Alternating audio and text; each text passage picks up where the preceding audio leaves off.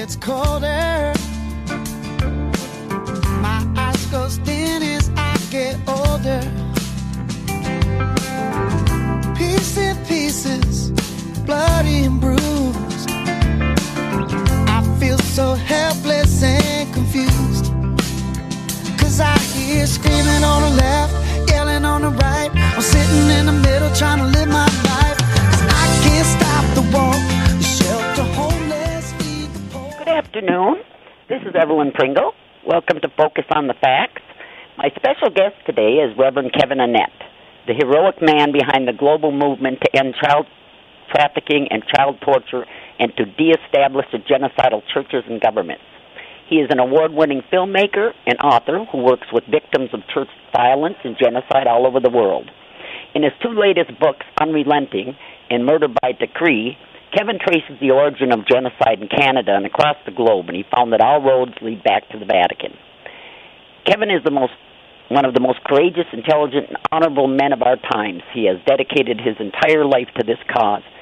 He was a Nobel Peace Peace Prize nominee in 2013, 2014, and 2015.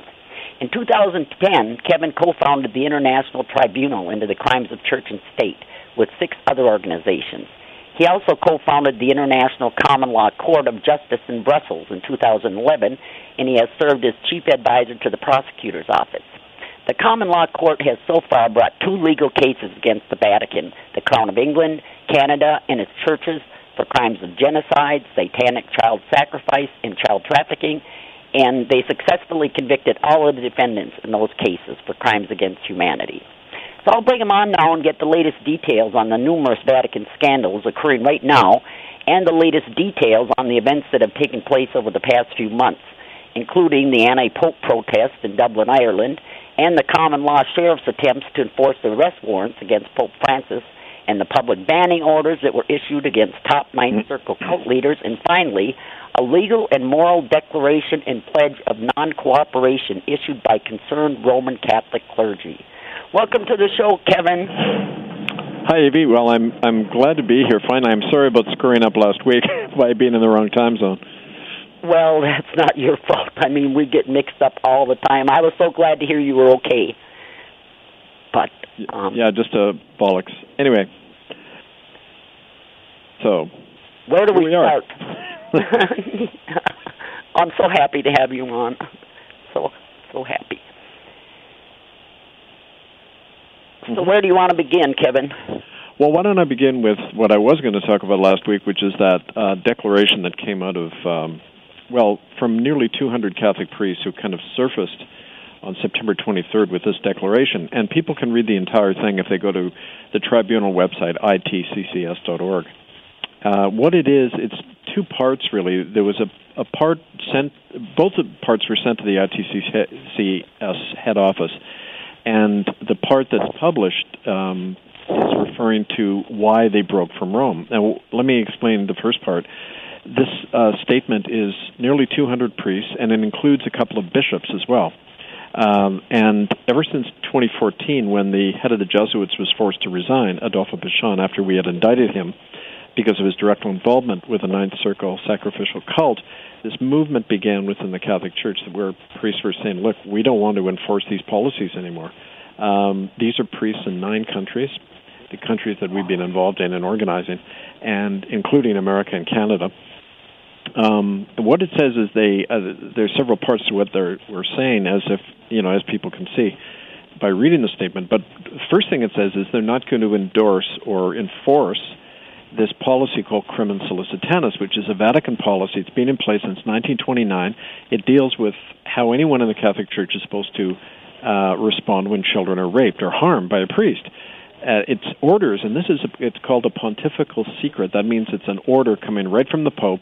Since not, every pope since 1929, including the present one, endorses this policy. It says when children are raped or harmed, or any crime happens, the police are not to be told. It's to be covered up. The victim is to be silenced, and anyone who talks about it is instantly excommunicated, thrown out of the church. Not if you rape a child. That doesn't get you excommunication. Only if you talk about it, then you're excommunicated.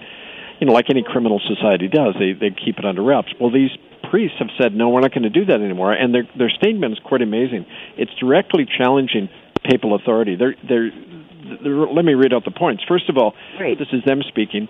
We will actively uncover and report to our, our congregations, the police, and the media any violence or other crimes done against children within our parishes and communities, regardless of church policy. Two, we will also uncover and report to the same people the names of anyone who harms a child, regardless of their rank within the church. So if they found out a bishop or a cardinal was doing it, they'd, they'd denounce their own bosses in the church.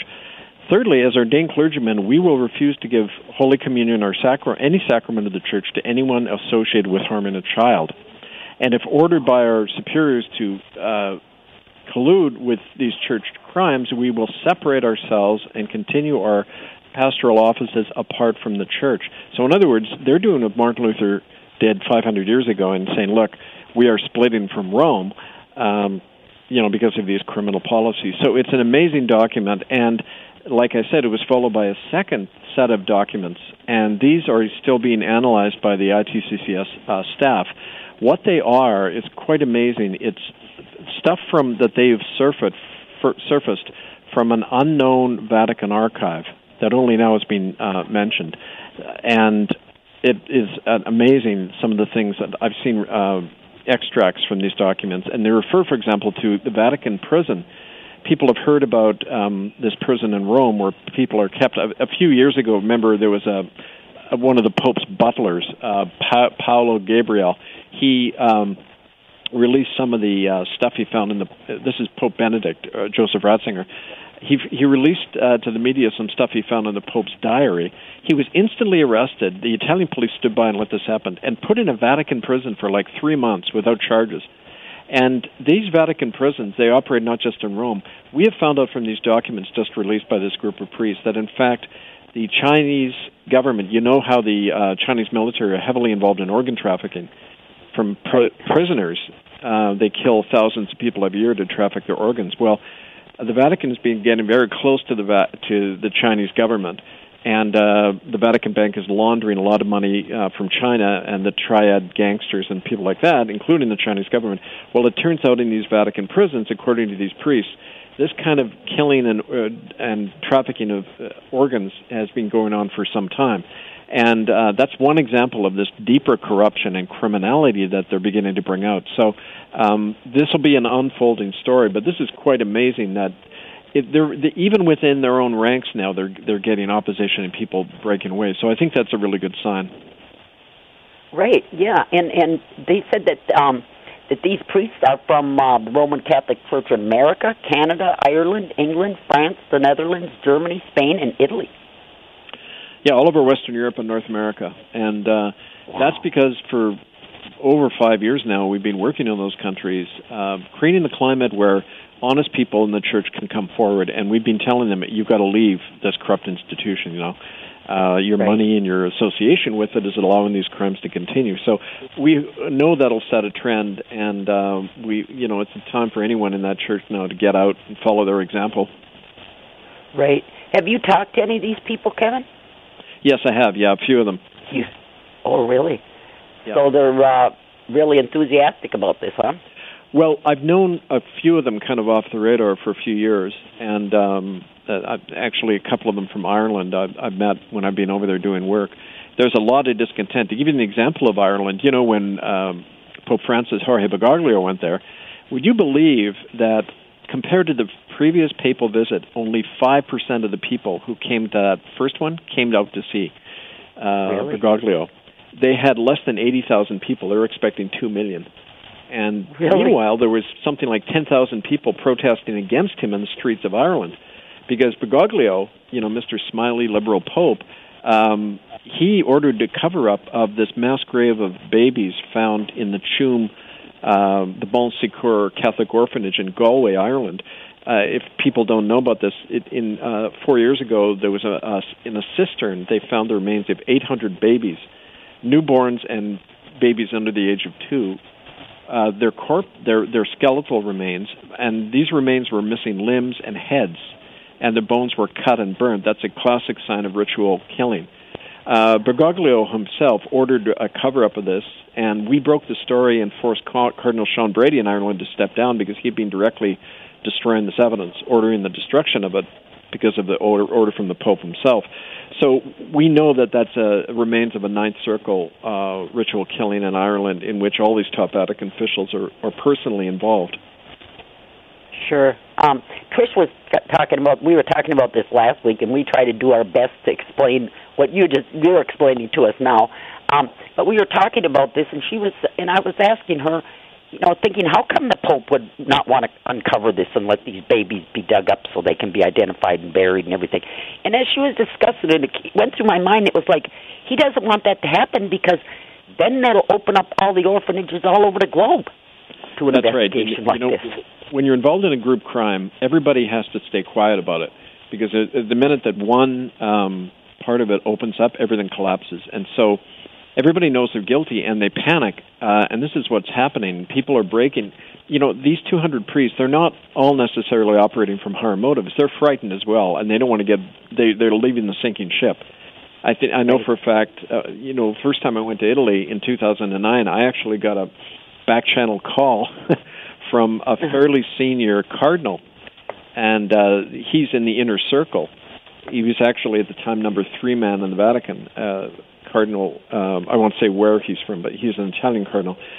He said that uh, through this mediator, he said intermediary, he said that um, there was a there was a move afoot to expose this stuff because they are aware of its criminal nature and they're all concerned about being prosecuted.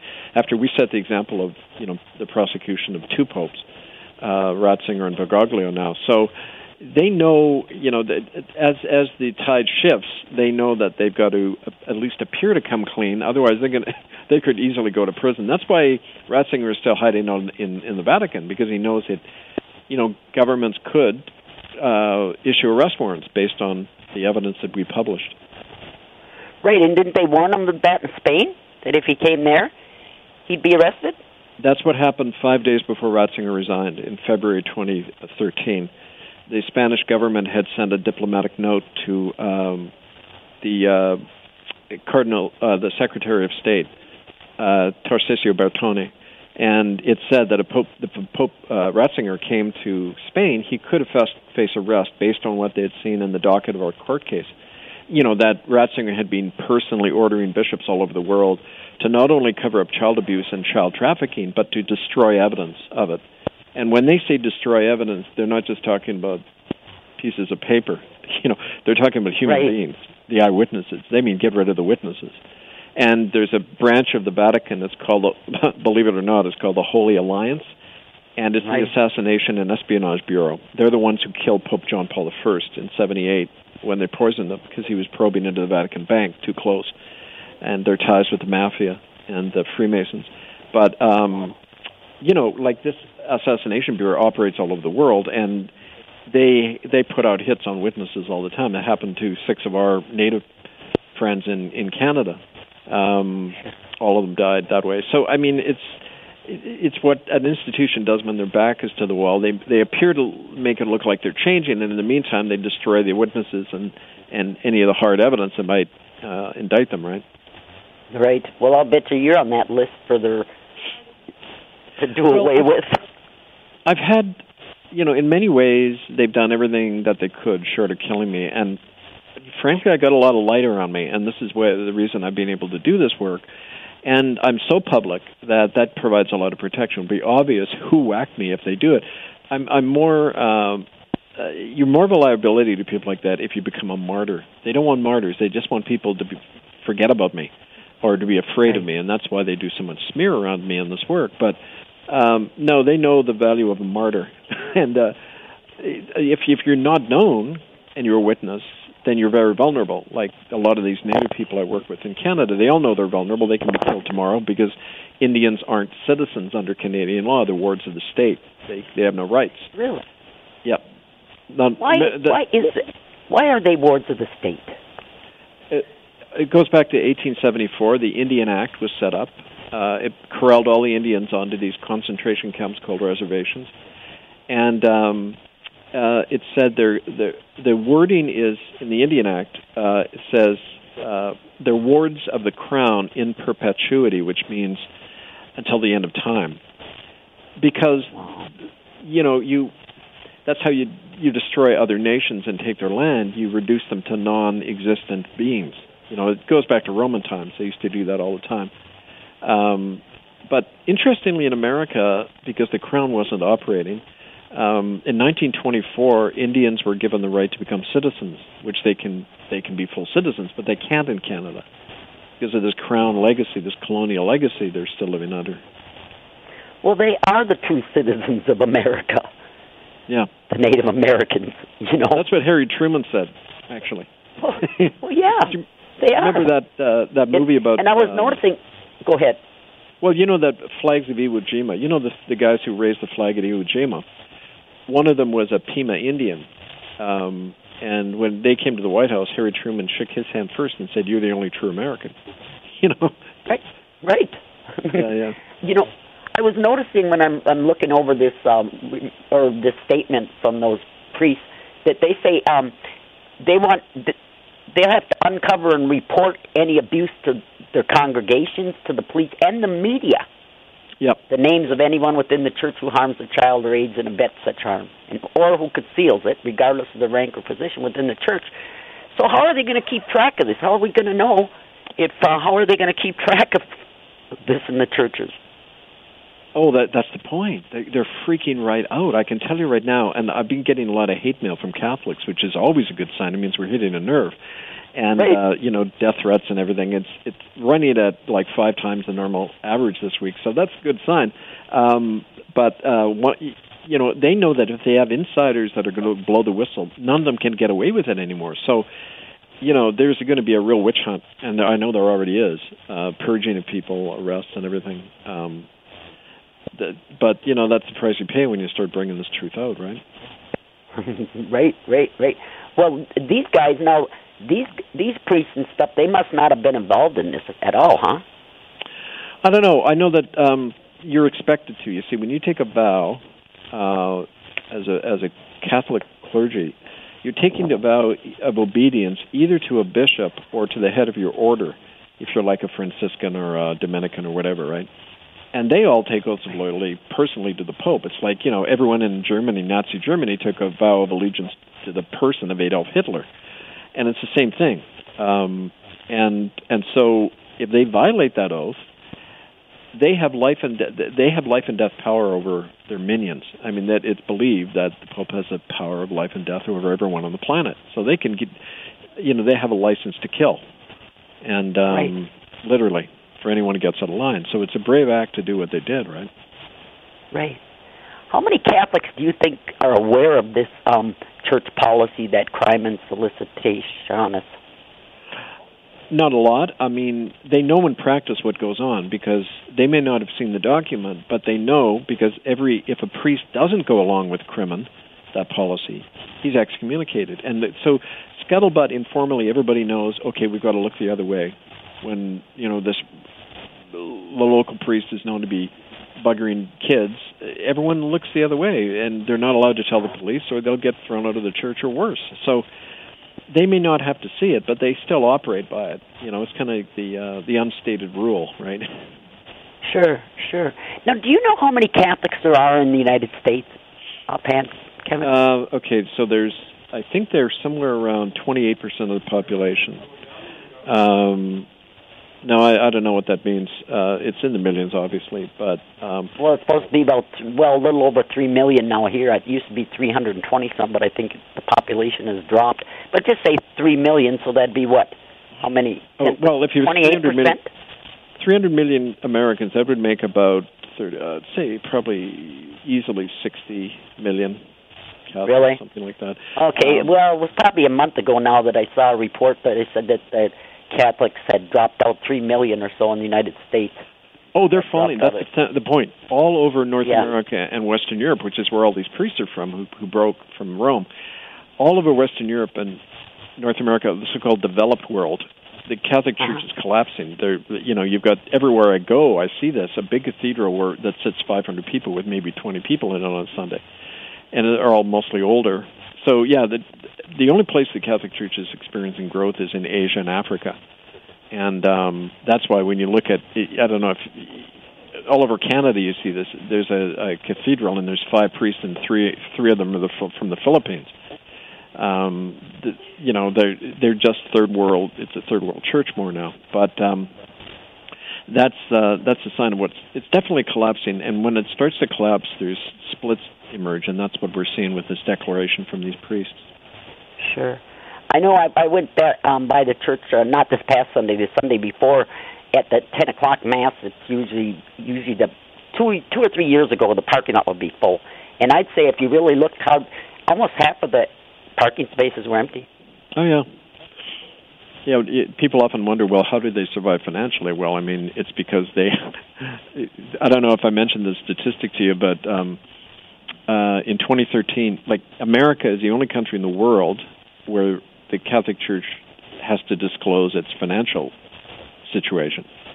And um, in 2013, the Catholic Church brought in 14.1 billion in America alone.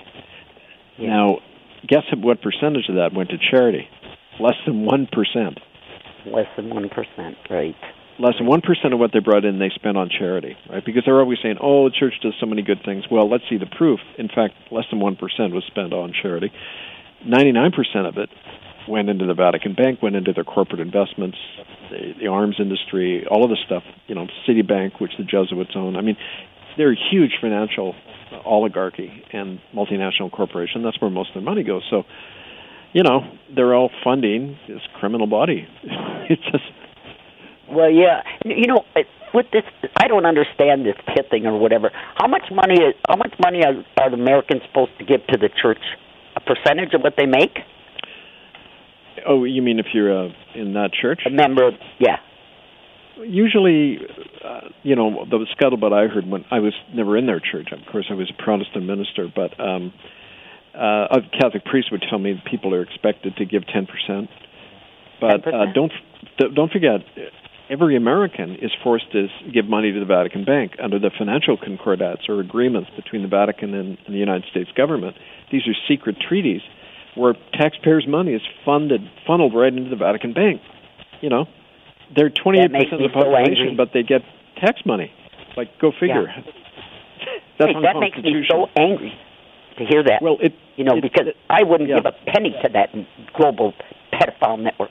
Well, you are. Your tax money is a percentage of it, and and uh, no, that's why people have got to stop paying their taxes or go to their congressman and say, you know, let's see the the deal here. Let's publish this concordat. We want to see what's going on. Um, you know, because it's it. You are complicit. Anyone is who funds that kind of criminal body. Right, right. Now, does the does the government give our tax dollars to other religions too, or just nope. Catholic?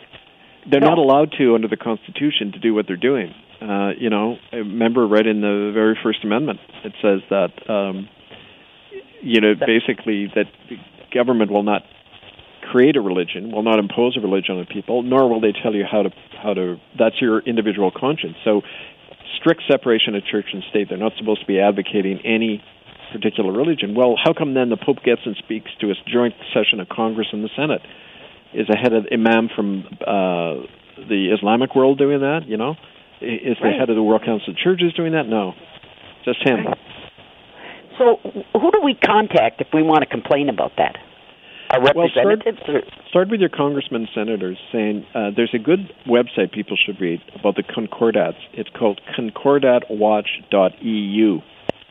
Concordat, C O N uh, C O R D A T, Concordat, concordatwatch.com or I'm sorry, not .com, .eu from Europe. Concordatwatch.eu gives you the whole history of these concordats and refer the senator and congressman to that. Say we want to know if there's a secret treaty funneling American tax money into the Vatican Bank, and what exactly is the financial relationship between the U.S. government and Rome?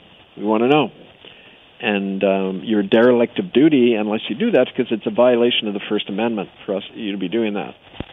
Right. How did they ever manage to pull that off? Well, in a nutshell, because it's not a, a republic anymore; it's a de facto corporate regime. Um, like in the courts, they, they they rule by administrative law, by fiat, by the rule of the judge, rather than by common law jury trial. By and large, in the important cases, it's all administrative law now. Um, And governments are the same way. They become corporatized. They're not accountable to, you know, a company is not accountable to the people, but to their shareholders and their, you know, their executive officers. Well, it's the same now with government. Um, they've kept the the appearance, the window dressing of democracy to keep everybody fooled, but everybody knows how it works. I remember, uh, give you an example, I had a relative who she set up a uh, a water company in British Columbia, and uh, they made it big for a while until they got taken over by the mob and and tossed out on their ear. But um, this relative of mine told me that get this the day they went public on the Vancouver and New York Stock Exchange, they got a visit from a cousin of the prime minister. His name is Raymond Chrétien, and he walked in and he said to this relative of mine for ten thousand dollars, you can have a special meeting with the prime minister and have any legislation you want. That's how it works. And you know, if it's true in Canada, it's true in the United States. It's how the system works. But you know, it's oh. people have to have their illusions, I guess. By voting, they're they're affecting that. Well, I'm so angry about that, you know, because you know I'm this is I'm behind this a three year movement now to take these pedophiles down and yep. the fact that my tax dollars are going to support yep. that. Yep, oh, they are. So it, it, it, under international law, you've got to withhold your tax money if you're going to do the legal and the moral thing. Because under international right. law, if you're funding a, a criminal body, you're you can be charged with being an accessory to a crime because you're you're you're paying for the bullets in the guy's gun, or in this case, the means by which children are raped, trafficked, and, and killed. Right. Right. Right. Well, I tried not paying taxes about uh, probably about five years ago. I, I was so mad because I, a report had come out on how much uh, tax money all these corporations were getting and stuff. And I said, "That's it. There's a there's an envelope sitting on my table right now telling me how much taxes I must owe. I'm not even opening. I'm done paying any taxes in this country." Well, the next thing I know, they garnish my Social Security yeah, money. That's what they do. You know, I'm, Here's I'm the, elderly. I'm yeah, they garnish my damn Social Security check. Okay, here's how you can get around that. What you do is you don't confront them directly. You send them a letter of intent, and you say, uh, it's really an inquiry saying, um, I would like some questions a- answered. Are you using our tax money in, uh, you know, in supporting the Vatican? It does this concordat exist? And this financial concordat, and I, until you give me that clarification, I'm withholding my taxes. But I'm not not paying you. What I'm doing is I'm putting it in a trust fund in our community, so that we will. Um, it's not like I'm denying the government taxes. We're just rechanneling, channeling the taxes in another direction, keeping it local until you you reassure me that I'm not funding a criminal conspiracy. Right. So you're doing it all legal and above board, and then they act illegally by then ignoring you and attacking you, but they expose themselves that way, and that's an education for lots of people. Right. That's how people Right. gradually wake up. So who would I send that to? The IRS? Yeah, although IRS, uh, like the in Canada, is called the Canada Revenue Agency, but it's like the uh, IRS. It, it's an offshore corporation. It's not a government agency at all. IRS is uh, based in the Cayman Islands. It's um, Yeah. uh, a corporation that's traced back to the City of London and, and the and the Vatican. Uh, international banks aren't based in countries anymore, and IRS is run by the banking cartels. So it's you know it, taxes. It, it's all about everybody is worth something when you're born, right? You Right. got to the government gets a, a credit rating based on its number of employable citizens, and so you're just um, a source of income for them. And if you start denying them that, that's what gets them worried, and the, that's why they try to come down on individuals like a ton of bricks when you do that. But there's a way as as communities that we can start resisting that. You know. Yeah. Yeah, well, I think a lot of people would, and for more reasons than this. I think other people object to paying taxes for other reasons too. Like me, back when I found out all these corporations were getting all this, Yeah. all our tax dollars, it was like, this is it. I'm done Just with this. keep it in the community. Set up a local community trust fund and say anybody who wants to keep their money in the community, get your town council on board. Don't do it just as an individual because they can pick off individuals. Get a whole um, town council. You know, hold a town meeting and on that. We're we're starting to do that in Canada. Um, Are you? and we get we've got, even had mayors endorse what we're doing. So get the police and the local mayor work from the grassroots up. You know. Yeah, yeah. Can you? Um, I was looking over my notes too. that public cease and desist order that was issued on um, September 21st. Yeah. The bishops and head offices, of the Canadian Conference of Catholic Bishops. You want to tell us a little bit about that? Yeah, well, that was a lot of fun. I mean, because these Canadian bishops, there's 73 of them, and they met for their annual meeting in a place called Cornwall, Ontario, which is a hotbed. It's a center of satanic activity in Canada, the Ninth Circle. Children go missing there more than any other city in Canada. And in fact, it was a place where um, it's right on the border, uh, Ontario New York border, and drugs and children and arms are smuggled through the local Mohawk Indian reservation uh, by the RCMP and other police, and they they traffic children there. Well, that's where the Canadian Catholic bishops were meeting, not accidentally.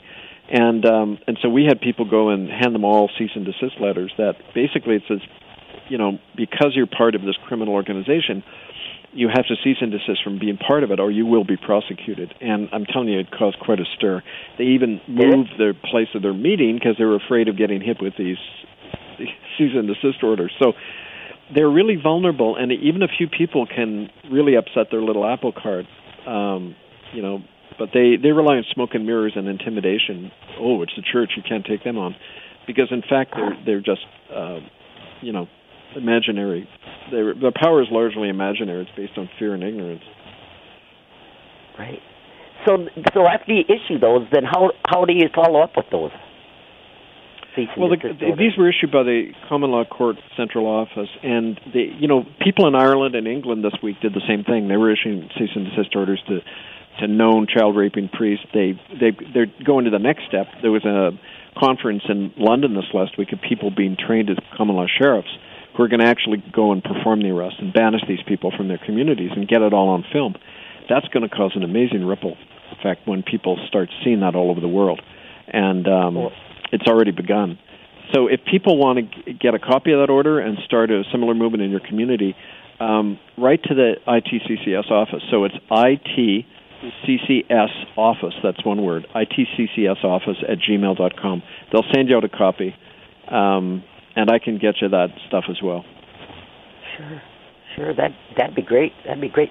And, um, and, and you, you'll go around and, and help people start these in their communities, start yep. these organizations, right? Um, All the time. I think you're going to get, get together with Patricia, aren't you?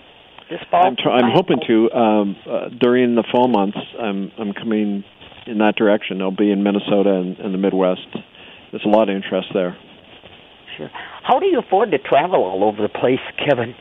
Well, I don't. A lot of the time, I can't get to places, but uh, you know, I put out appeals. We do community fundraising. It's all grassroots efforts. Um, we do our radio show and my books. Of course, people should go to Amazon.com, put in Kevin Annett, and you'll see all my books. Ten of them in the last three years we put out. So it's really important to get those in circulation and, and just, you know, we accept donations. Um, you can write to me, the common land at gmail.com, and and anyone who listens and wants to fund this work, it's going to come from you folks. It's not going to come from anywhere else. We're not on anybody's payroll. right, right. That's what's so hard, you know. I mean, all these people, you know, we work in, you know, we don't get paid for any of this work that we no. do, you know and we just have to exist basically you know. But like we talked about the last time you were on you know even as we're speaking this child rape and child torture and child sacrifice is going on as we speak. You know yep. we have got to stop this. Yeah you know it's it's just now there was a, a report out this week about um let's see the um jehovah witnesses paid a big fine a two hundred and fifty million dollar fine for um, over child sex abuse. So I've been looking more into the other, um, you know, the other religions too. And uh, this one, no, it was paid. I'm sorry, he was ordered to pay 35 million for covering. Yeah, that sounds pretty pretty high. Usually these settlements yeah. are kept low. But I mean, you know, even that idea. Okay, so they pay money and then they keep doing it, right? It doesn't stop it. Exactly. it the right. lawyers like it because they get a third. You know, sure. and um, it, the, along with the money, for people to accept money, they have to indemnify the churches. And in other words, it's saying it's blood money. It says here we're going to shut you up with this money, and you have to sign a statement saying you'll never uh, talk about this or sue us or anybody connected to us. So it's giving them a blank check to say, oh yeah, you can keep raping kids, just give us some money. Right, you know? right. And and we talked about that last time you were on too. I mean, that was a rude awakening for me and Trish when you explained to us how, like in Pennsylvania, and when they do those big investigations and everything, Yeah. that then they go ahead and put out the reports. But that's all they're doing. They got deals with the. Well, tell tell the listeners about that. Probably a lot of them don't realize this that they have deals. Well, yeah, they they sit down and they did it. Uh, we documented year after year how they were doing this in Canada, in Ireland. The Irish government came over to Canada in 2004 and studied how to do it. Uh, they're doing it all over America now with the Pennsylvania settlement. What they do is the the perpetrator sits down with the the other side, right? Well, there are no sides in court. You know, it's like the lawyers they create the appearance of fighting Right. each other, but that's just for their clients. Uh, but you know, the the lawyers uh, sit down and they they say, okay, you will give a certain amount of money to each person in return for being indemnified, and um, once that deal is in place, then they start doing things like issuing apologies. Um, you know, admitting that certain things. Nobody ever goes to jail except maybe a few low-level people. They toss to the crowd, um, and the the system carries on. So it's really a way to. I remember a Native woman once told me the way they used to shut us up is that they'd kill us or they'd rape us and, and traumatize us so we couldn't speak. Now they do it with a paycheck and lawyers and official apologies so they can carry on. Because all an apology is, is it's not an expression that they're sorry. That's it's really weird. The English language, one word can have two different meanings, two opposite meanings. An apology is two things. It can mean, and this is how most of us understand it. It can mean I'm sorry, you know. Uh, Yeah. But an apologetic also means to justify your action. An apologetic, he's an apologist for this person. He's making excuses for them, right? So when government church people say apology, what they're really saying in their legal language is, we didn't do anything wrong. We were justified in what we're doing, and it's and it's their indemnification language. It's the way that they protect themselves. So they love apologies. It, it it shores up their position, and it gets the befuddled masses to think that oh, they're really sorry now. Now things are going to be different. When we know opposite. Right, right. Well, the Pope keeps coming out now and referring to the devil and stuff. like you know, he's not pot calling the apologizing. black. Yeah, yeah, that's what I said. The devil himself speaks when I posted Yeah. that. Yeah. It's so insane. But no, he's not apologizing, and he's and he's sentencing more of these priests or bishops, or I can't even keep it straight. That's why I usually like Trish to do these interviews. But to just for a life of penance and prayer for everything they've done.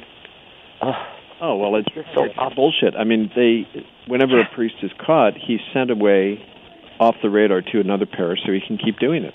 I mean, that's Sure. their standard policy. They don't think there's like I- it's what I said to you earlier. There's nothing wrong about raping a child. What the sin, what the crime is in Vatican law is to talk about it, right? They don't Right. think there's anything wrong with doing it because in their mind, children are evil. We're born fallen, and you can do whatever. They, they're not human, right? It's really in practice how they operate and think.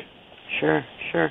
Well, yeah, and that's why you know I I still maintain, you know, how they identified all those priests in that in that report in Pennsylvania and when they come out with these reports. Every one of those priests, like in Wisconsin, we have on the internet. They'll put it up there, and where every child pedophile or whatever is located, it's documented. This is mm-hmm. where the perverts are. You know, Yeah. you can go and find in your neighborhood. Well, there should be a mark on there for every damn priest Right? Definitely. that is and, named in these reports. And the the name that should be at the top of the list is the Pope himself because the buck stops with him. He's the he's the CEO. He's legally responsible for the action of every one of his employees under the law. And uh, he should be the first to go to jail. Yeah, that's for sure. Get, get him at the top. Yes, and and it should be you know Trump signed that executive order that anybody involved in human trafficking and stuff to take all their assets. Well, that's what should happen with the Vatican. And they got a lot of assets, let me tell you. You're darn right. You're darn right. That'd get this country out of uh, oh yeah. partially out of debt.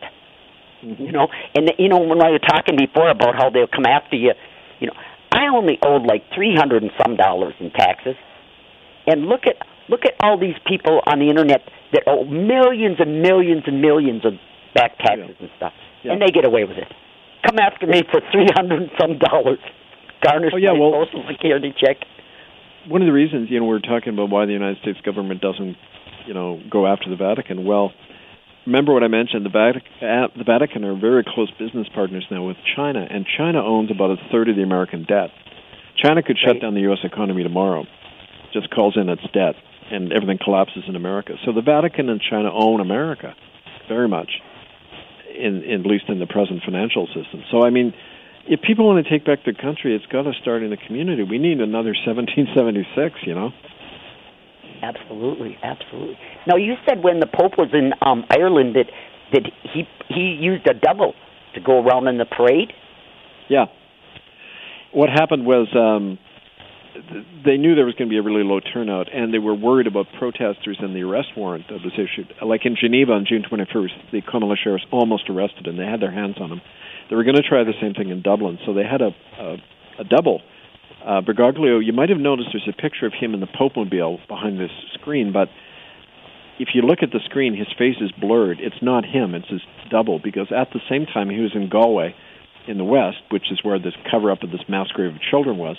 He was meeting with some of uh, his people to find out, you know, a way to get out of being deposed. Because there's a faction in Rome that are now trying to get rid of the guy, and bringing in probably a um, cardinal from Nigeria called Arinze, who's a real conservative. Yeah, so they've got an internal war going on right in the Vatican now, eh? Yeah, it's it's at the top. It's the you know, like we've talked about the rank and file revolt of these priests. It's it's at every level, and uh, they don't know what to do. I think they're in real panic mode right now, frankly. How is the Vatican reacting to these priests putting out this uh, statement? So far, what we've heard is uh, they're shocked. Uh, they didn't think they'd do it, and uh, they're trying to find out who these guys are. I keep getting. Uh, it's funny. I, I suddenly get a, a, a real rash of media inquiries and people saying, "Well, we need to know the names of these priests to interview them, and how do we know you're not making this stuff up, Kevin?" Blah blah blah. You know, it's a way to try to get names out of us. And Sure. I said, "Look, um, if these guys ever went public right now, they'd end up dead. You know, that or worse." Sure. and literally, Oh. this is what they do to their enemies, and that's you know the secret oath of the Jesuits. Bergoglio is a Jesuit himself. They have the uh, right to kill anybody they want in defense of uh, the Church of Rome. So that includes their own people, of course. Right. He, whatever happened with that uh, C- Cardinal Pell over there in Australia? You know, when he was going on trial, then they made it all secret. You know, and the press wasn't allowed in or anything. Did that trial that's ever right. end?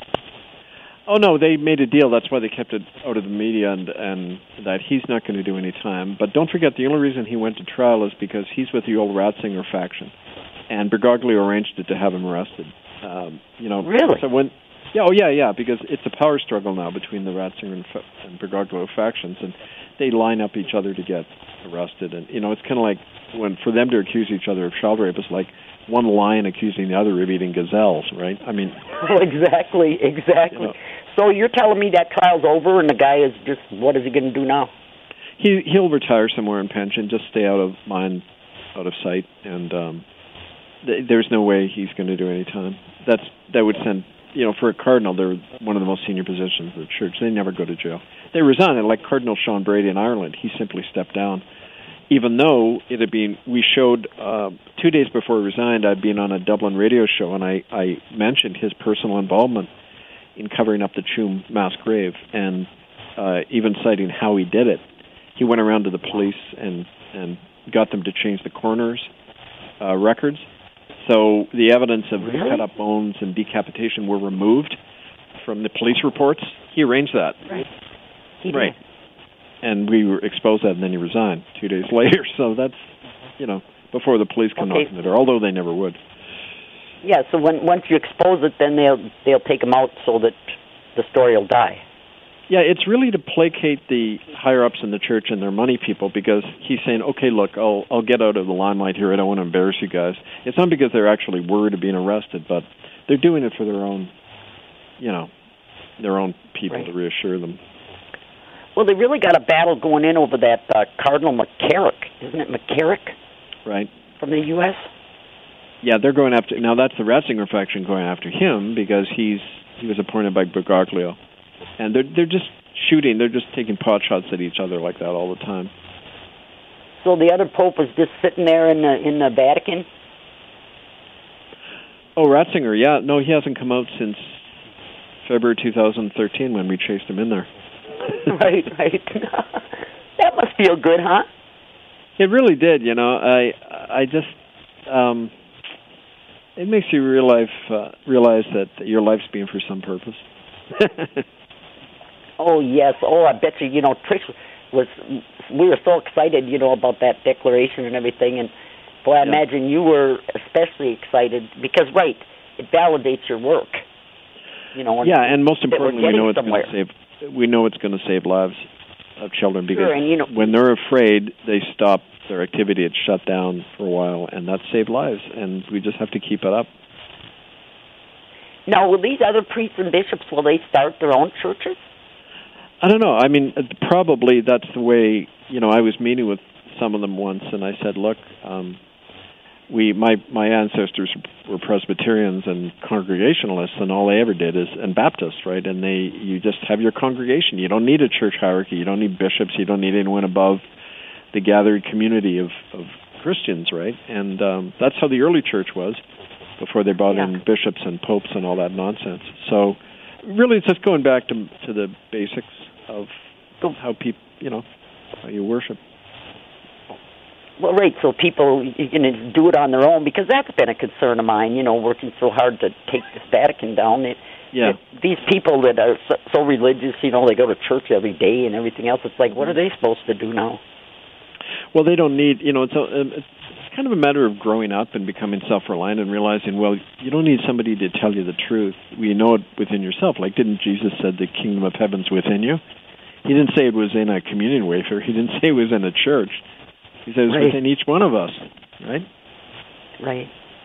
Yeah. Well, I was very happy, like I said last week, to see those parking spaces empty. I'll tell you.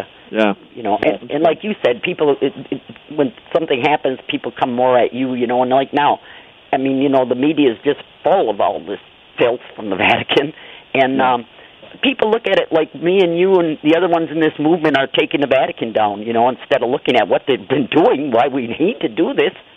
Yep. Oh yeah, I know, and it's a it's a stage. You know, when people, it's it's really like with people when they're dying. You know, these different stages. People they don't always go through them, but often you'll see it. You know, first people are denying they're dying, and and then they get all angry, and then they get all grief stricken, and then they feel resigned after a while and depressed. But I mean, it it's all about realizing what, you, accepting reality, right? And right. and church institutions die just like people. So this one's dying, it looks like, and that's a good thing. You know? Sure, sure. I know my father is deceased, and I say often that I'm glad that he's gone, that he doesn't have to see all this. I mean, mm-hmm. but yet my father, I know that if he was alive and I showed him this stuff, that he wouldn't turn against me. He would believe me.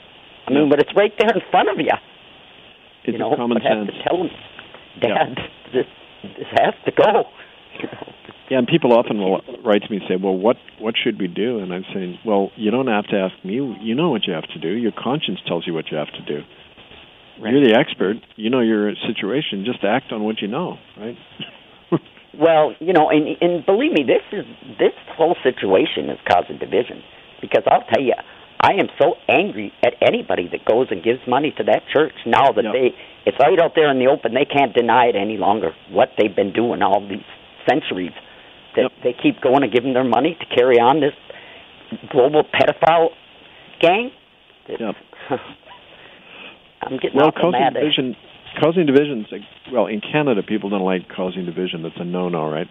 But mm-hmm. causing division is a. It can be a holy act. I mean, remember, uh, quote Jesus again. He said, uh, "I didn't. I have come. Bring, I've not come to bring peace, but division. I've come to set mother against son and father against daughter."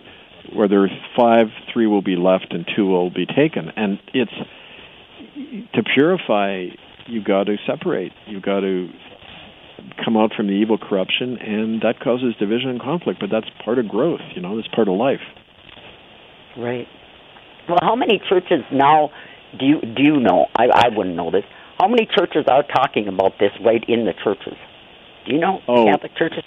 Within no they they shut down anything uh really either it it the major churches it's such a cultural of den, it's a culture of denial and silence you're not allowed to talk and people often don't although you know you occasionally get it i remember oh there's this classic case you love this it it was about 10 years ago when we were occupying churches in Vancouver and Toronto and Winnipeg. The thing that eventually forced the government to acknowledge this genocide. And um, the week after we had occupied, we just walked in. The police weren't there or anything. It was great. We just walked in with our banner, walked around inside this Catholic cathedral in Vancouver, and um, the priest freaked out. They tried to get me in a headlock. it was great. Really? Oh, the priest physically assaulted me. Yeah, but um, anyway, we walked around with this banner saying all the children need a proper burial, and all the people in pews were intrigued. They're like, "What is this about?" Right? They're really curious. Well, the next week, you know, the priests they had all the major security, and the bishop comes in and he starts denouncing us from the pulpit about how we're making it all up. We're just trying to destroy the church. This young native woman stands up and she starts taking on the bishop and saying, You're not telling the truth. They're telling the truth. They're talking about how your church killed our children. Guess what happened?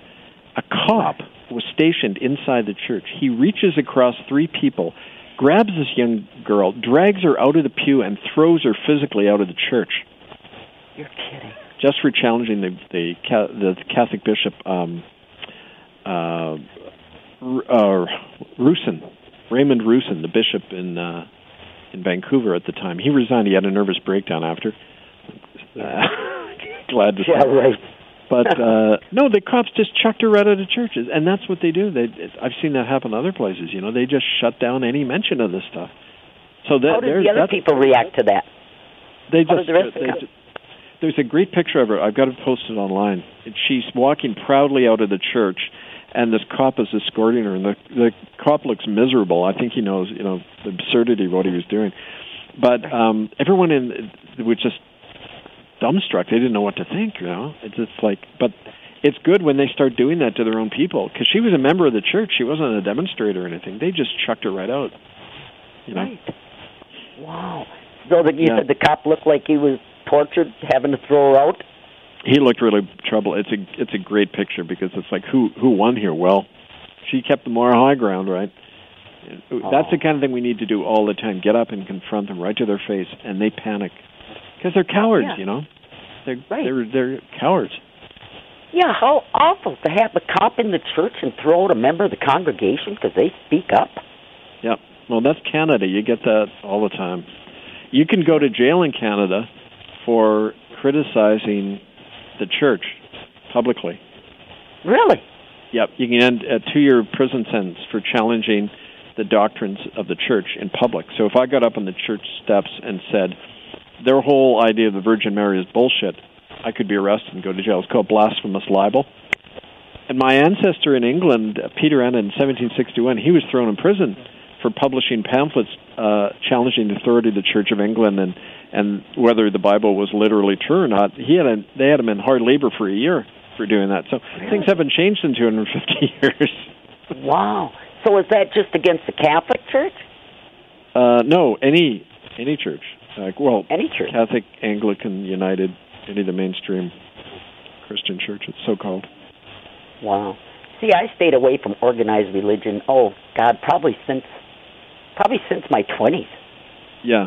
You know, I just idea. I just did not like it. I said I just didn't understand. I said I had my own relationship with my God, Yeah. and I didn't need some human being standing up there telling me what God says, or worse yet, telling me what God thinks when He says it. You know, Exactly. and that was my, that was my stance. Yeah. You know that. uh Well, now I I find that I was absolutely correct. Yeah, It, you are. uh, in in all these religions, and that's why I've been um, investigating some other religions more because I seem to just stay on the Catholic religion, but we know they're all involved. It's only that the Catholic have you know have charities and, and churches all over the globe. There's so many of them. well, you know, they've been out at it the longest. They've got the biggest criminal Yeah. structure, and they're the richest. Right. So they're a good target. And also, it's a common denominator. Anybody uh, in a country around the world can protest the Catholic Church, you know, because they're everywhere. So it's one of the reasons we focus on them. And they they run these satanic networks. So definitely got to expose that. I know, and that's what people find so hard to accept. You know, and and, and I did two or three years ago. You know, that these satanic networks. Yeah, I mean, this is a battle of our lifetime. it is. loser, loser. You know, I said we're we're fighting against these satanic monsters. Yeah. You know, and they are out here, and I mean they're everywhere. I mean Hollywood just broadcasts this all over the place. You know, I should. Uh, battle of our list- lifetime. I just noticed the time. and Before we go off, I should mention the websites again for people. Yes, Um, yes, please do. Mur- uh, murderbydecree.com. Murderbydecree.com is a uh, website about a lot of the evidence we've been talking about. The tribunal website, itccs.org, and kevinannett.com is my personal site. Uh, write to me, the common land at gmail.com, and uh, go to amazon.com for all my books. Kevin Annett, A N N E T T. Right. Well, you are such a hero, I'll tell you, and, and you deserve so much credit for everything that's been done and everything that's going on now. I mean, we wouldn't be anywhere without you, Kevin. Well, you know, we have to do what we're given to do and what the right thing is. You just keep doing the right thing, and and uh, time does the rest. I think. Yeah, yeah. Well, I'm so glad that this has finally happened because this was a really big boost. Me and Trish Yeah. thought, you know, with this Mhm. this order coming out by these um, these priests, you know, we needed this them to step up and break away. Because Yep. as we talked before, it was like, well, where do we start? How do we get? How do we take it down by Yep, ourselves? from the inside out. Yep, and that's what's happening now. And so these these priests and stuff, their names aren't in this statement, huh? They're not in the. They didn't publish the names in the public statement, but we know who the major people are, and um, uh, it. Like I said, it even includes a few bishops. So I think Right. these guys are the. You know, some of them are like the rats leaving the ship for sure, but we'll be able to release sure. more in the future. Just people Yeah, should follow the postings at itccs.org. Yeah, I I post all the time. You know, whenever you come out with something, Yeah. that's what I post, and it has your website and all that on it. And and I tell people to go and look at. You are the most important person in this battle, and you have have made such accomplishments. And this latest one is the biggest yet, and, and I'm so ecstatic about it. Yeah, well, I am too. Feels good. Yeah. So, um, what's on your agenda next? Well, uh, in the fall, this, which is like October, November, especially, um, Right. I, I'm I'm going around to all the different groups that are starting up. But we we've had in Ireland alone, we've got new five new common law courts that have been formed. People in Ireland are really rising up. There's this big Really? movement called. Take Back the City. All the homeless are occupying the empty buildings.